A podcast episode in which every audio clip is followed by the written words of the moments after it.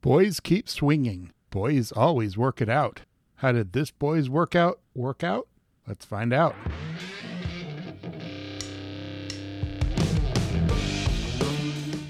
Hi, everybody. This is Mark. Welcome to Out of Breath Albums, Episode 2. That, of course, was a line from the song Boys Keep Swinging from David Bowie's 1979 release Lodger.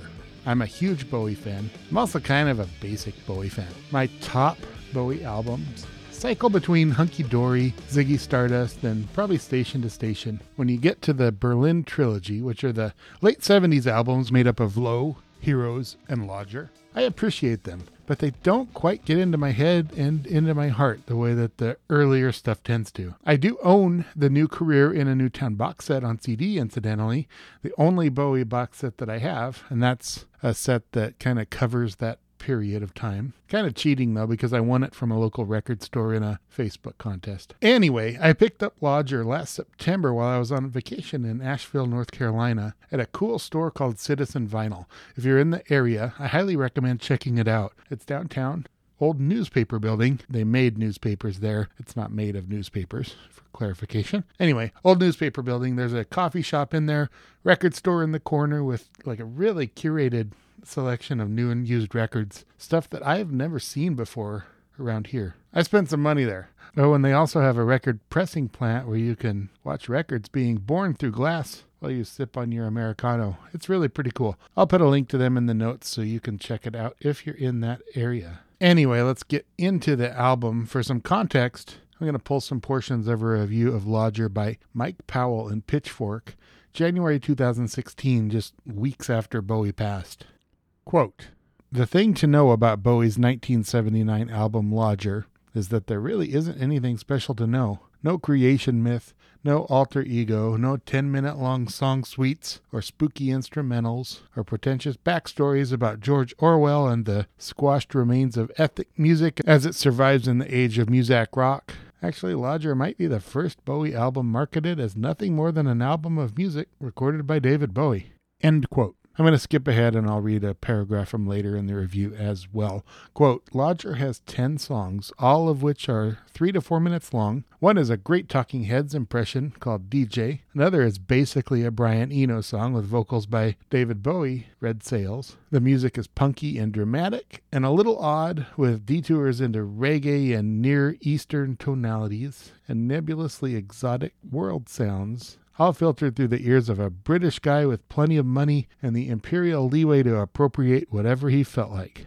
End quote. Definitely a point of view in that review, which is cool. I don't disagree necessarily, and I suspect Bowie might not either. Quote To this day, no musician has better mastered the hermetic intensity of cocaine, a drug that makes you want to have long conversations with everyone you've ever met without leaving your room. End quote. There's more to that review, and I'll leave a link to that in the notes as well. So, did Lodger make me feel the hermetic intensity of cocaine while I was pushing through my workout today? Not exactly. I came away with feelings about this album that are kind of the same as my feelings have always been when listening to it while sedentary. And those are it's David Bowie, and I love David Bowie.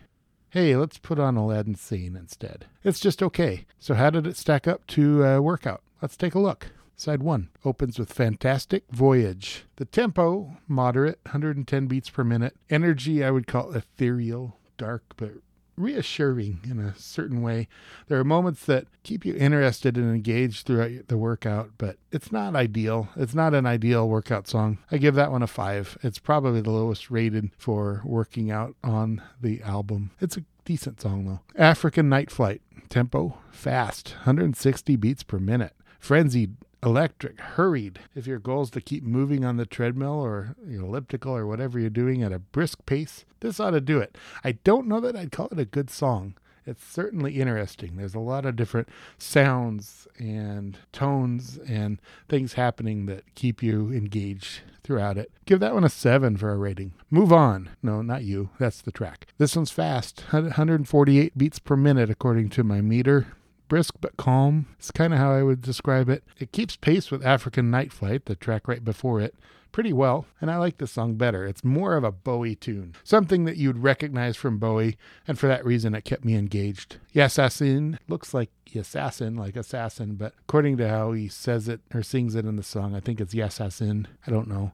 The album, it reads in parentheses Turkish for long live. So this one is slow or slow to moderate, I'd say. 85 beats per minute. I would describe it as meandering in places, but pretty joyful. Bluesy, but in a Middle Eastern way, except they kind of took a detour through Jamaica, if that makes any sense to you at all. It's a really interesting song, and I like it. It's not especially built for a workout, probably better suited for some recreational drugs. Red Sails is next to close out side one. Fast, 145 beats per minute. Energy is very high. It's a good song. It's happy, it's strong. I really like it, and it kept me moving. Good rating of a 7 right there, or at least average. Now we're moving on to side two, and the opening track is the one that the reviewer described as a copy of like a David Byrne Talking Head song. I'd agree with that. This one's not fast. 115 beats per minute, which is upbeat but pretty moderate. Good funky groove. Keeps you in it from top to bottom.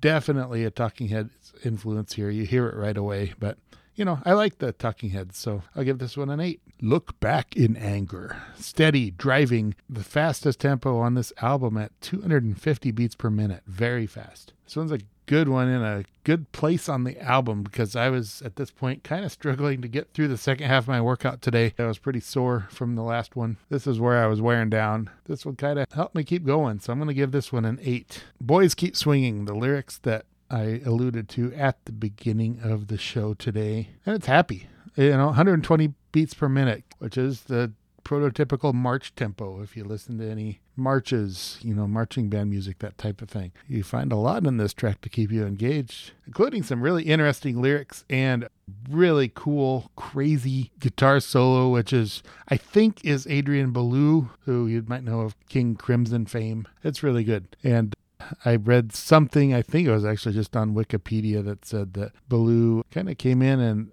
they purposely didn't play him any of the songs and they just had him lay down tracks. So that's why some of his solos on the album sound kind of crazy and out there and kind of not in sync with the rest of the music. But I kind of like it. It kept it interesting and I enjoyed it. Workout rating 8. Last two tracks we're getting to repetition 128 beats per minute which is still you know moderate but upbeat bordering on fast even consistent dare i say repetitive since you know, the title's repetition. It does have a good beat. The guitar is cool again. It kind of bores me a little bit. It's just, it's more background. It's really nothing that stands out here. Workout ratings a six. And Red Money. I quite like this song actually, but I wouldn't call it great for a workout. Cool, layered energy, 105 beats per minute, which is you know, not real fast, pretty moderate tempo. Again, quite repetitive, which is probably on purpose. It's got a disco feel to it in places. Seems like a better driving song than an exercising song, actually. I wouldn't mind driving along with this song going on in the background. So it's actually a good way to close the album, but maybe not for a workout. The workout rating's a six on that one, too. Okay, so after listening to this album, I've decided I should come back to it again and maybe give it another listen on my good turntable and headphones. It's again, as I said at the beginning, it's not a Bowie album that blows me away, but I think it is worth a, another listen. I would actually call the Grand Illusion album from Styx, the last album we did, a better workout album. Funnily enough, though, the overall score, when you average them out, 6.9, the exact same as that album. Weird, huh? Like I said, these are subjective. Could have been a number of factors. I was still a little sore today from the last workout, like I said. Didn't go as well. Perhaps that was creeping into my perceptions of the Grand Illusion versus Lodger. I also hold the Grand Illusion among my favorite Styx albums, and it's full of big hits. Lodger is not among my favorite Bowie albums, as I said, so maybe that's got something to do with it. I don't know, but let me know what you think of Lodger if you've listened to the album. If you haven't, listen to it yourself this week. I've got links to the album on Spotify and Apple Music, or if you're lucky enough to also have it on vinyl, throw it on there. Let me know what you think of it. How does it work for a workout for you if you happen to do that? I'd like to know. I've decided after doing two of these now, because you know, I want to continue to give thorough and complete rundowns of these albums and still have time for other projects. So I'm going to work on two of these a week rather than three. I'm still going to work out three to four times a week, but the others I'll probably just put a basketball game on or something. But because of that, I'll release them as two separate podcast episodes each week rather than all together. Okay, that's it. Visit rockandrollreclaimed.com for the text version of this review, along with all the other stuff I'm doing including Super Space Robot, which is my content marketing and digital content creation podcast. We've got a pretty cool new episode, if I do say so myself, coming out within a day of this one, either Thursday or Friday, probably Friday actually. Now, you may not be interested in digital marketing and content marketing if you're listening to this podcast, but maybe check this episode out because I talk a lot about the Beatles Get Back documentary, so that might be something you're interested in. There's also a ep on Whitesnake that you can find while you're going through that list. So get a hold of me on social media, Mark Dauner, M A R K D A U N E R, pretty much everywhere. You can also follow Rock and Roll Reclaimed on Instagram, Twitter, and Facebook. Got all those links over at the website. Don't forget to subscribe to this podcast if you haven't already so you don't miss an episode. Like I said, two a week will be coming. So we'll see you next week on Out of Breath Albums. I'm kind of out of breath.